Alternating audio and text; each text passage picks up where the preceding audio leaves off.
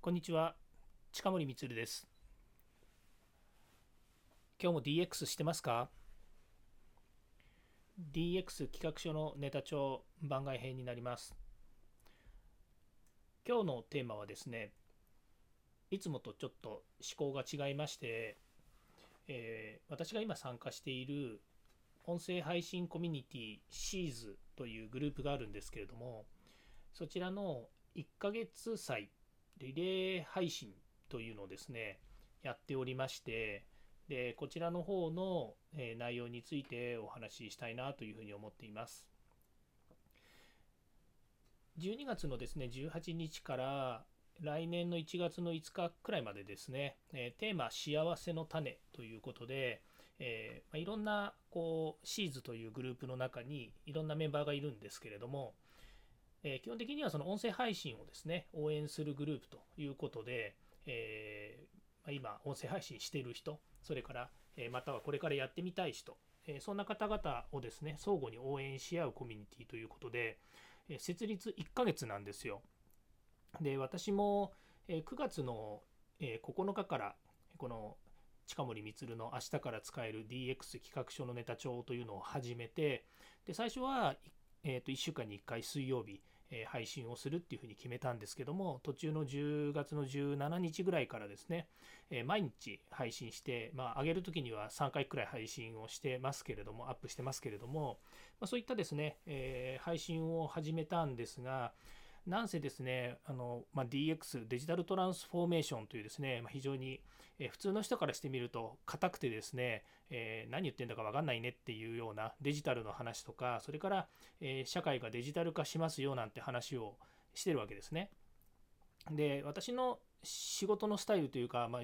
普段の仕事は B2B の世界なので、まあ、なかなかこの音声配信ですね、えー、私がこうやってもですね、まあ、ビジネスの世界の人たちは、ね、聞いてくれてるのかどうかもわ、まあ、からないですしかといって YouTube とか見てるとやっぱりこう IT のこととか、えー、DX のこととかから人工知能の AI のこととかですね、まあ、ニュースとかいろいろあるんですよね。でそういうのを見てるとですね、え、私もなんかこういろいろこうやりたいなという中でこの音声配信というのをですね、えー、一緒に企画をしてくれている、えー、堀内隆さんというですね僕のパートナーがいるんですけども、まあ、その人が、まあ、近森さん喋るの上手だしネタもいっぱい持ってるから、えー、音声配信やったらいいんじゃないですかっていうふうにまあ勧められてでそれで9月の9日から始めたんですよね。で B2B の世界ですから当然ですけども誰が聞いてくれるのかわからないっていうことでじゃあどこでやっぱり発信しようかとあの発信するのはヒマラヤというプラットフォームなんですけれども、この音声配信のプラットフォームですね。全世界で使われているプラットフォームなので、まあ、私も DX をやってるし、まあ、海外の人が聞くかどうかわからないですけども、海外でも聞いてもらえる環境であるというふうなことで言えばですね、えー、ヒマラヤヒマラヤでやろうかなというふうに思ってやってたんですが、まあ、どうやって普及していいかわかんないということがあって、ツイッターとかですね、やっぱりやんなきゃいけないのかなと、いろいろ調べたらですね、やっぱりね、ツイッターが一番仲いいみたいなので、まあ、とにかくそうツイッターも発信しようということで、で、音声配信をツイッターで配信し、まあ、Facebook とかもやっているので、Facebook の方はどっちかというとビジネス的に使っているので、まあ、そっちも投げようと思っていろいろ投げてたんですけど、まあ、なかなかやっぱり、えー、リスナーさん増えないんですよね。まあ、そういうこともありまして、じゃあ何、どうしようかなというふうに思って、えー、いろいろこう調べてたらですね、このシーズの、え第1期の募集ですね、これたまたま、えー、ソルティさんという方が主催でやっているこの、え、シーズを立ち上げるんで、えー、どうですかっていうですね、まあ、ツイッターで見かけたもんですから、あじゃあちょっと、え参加してみようかなと、どんなものかなということで入ってみたらですね、まあ基本的には皆さん B2C とかですね、えー、C2C になるのかな？というような内容の方たちが非常にま多いんですが、まあ、非常に精力的、活動的にですね、そのグループがやっているんですね。で、やっぱり B2B の世界でいくと、何かこと決めるときって、ものすごい時間かかるんですよね。え、まあ皆さんもお分かりのようにですね、会議しますとかですね、打ち合わせします。じゃあその問題は次回決めましょうとかっていうなのが結構会社の中とか、えー、ビジネスの世界ってあると思うんですけど、さすがにですね、C でやってる、この人たちがですね、あの基本的に自立してやってらっしゃる人たちが多いので、決まるの早いんですよ。もう早いっていうかね、決めてんじゃないんですよね。みんなあの思い立って何かがあると自分で先にこれこうしましたからみたいな感じでどんどん上がってきちゃうんですね。でそれがまたすざましく早くてロゴマークは決まるわ公式グッズは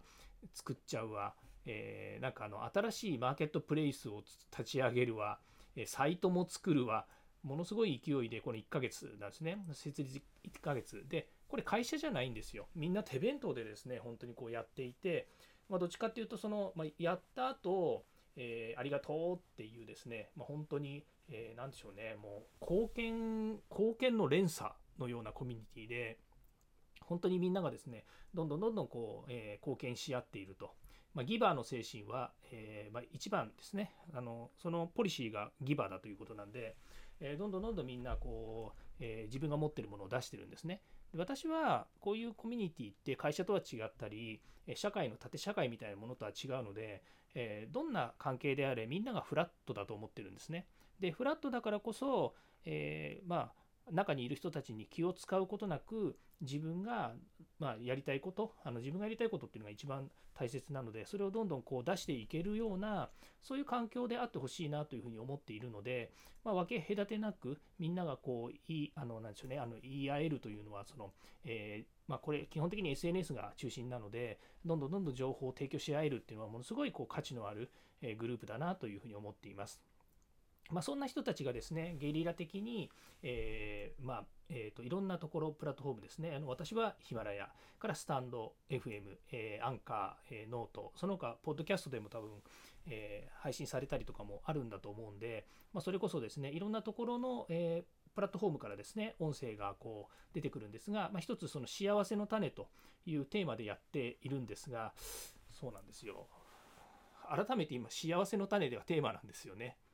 でまああの私的にはですね自分が今こういうふうに音声配信したりとかですね、えー、いろんなこう会社の仕事もそうですしそれから自分のやりたいことをですね社会でやらせてもらってるっていうことを考えると私の幸せの種っていうのは、えー、基本的にこの、えー、自分が今置かれている環境この畑ですよね。この畑があることが幸せの、え種。種じゃないな。何だろう。私は畑なのかな。違う。畑に私が種で、えー、そこにいろんなこう、えー、木を種が双葉になってあそれから、えー、大きくなって大成していくっていうのはですね、まあ、そこに恵みの雨が降るとかですね、まあ、そういう感じの、えまあ、環境があるってことが私の幸せの種なのかな。私は幸せの種を植える。その小さい種かもしれないんですけどそこからみんなでいろんな活動の成果が大きなものになっていくっていうのはすごく大好きなんですよね。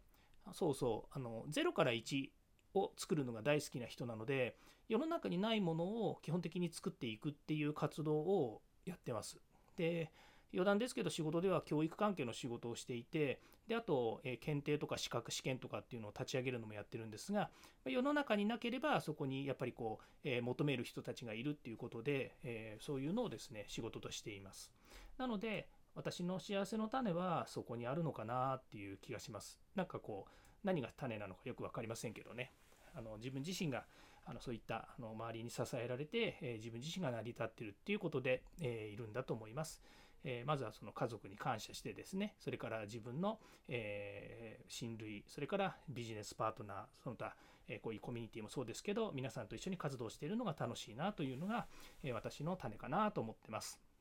えっと、この後はですね、あの先ほど、えー、僕の前の方は、えーと、スタイフの方でですね、えー、キャンドルさんという方が私にバトンをくれました。で、私がこれから、えー、この後スタイフの方のですね、大山さん、同じ、え、コミュニティですけど、その大山さんにバトンを渡します。え、ということで、え今日も聞いていただきましてありがとうございました。ではまた。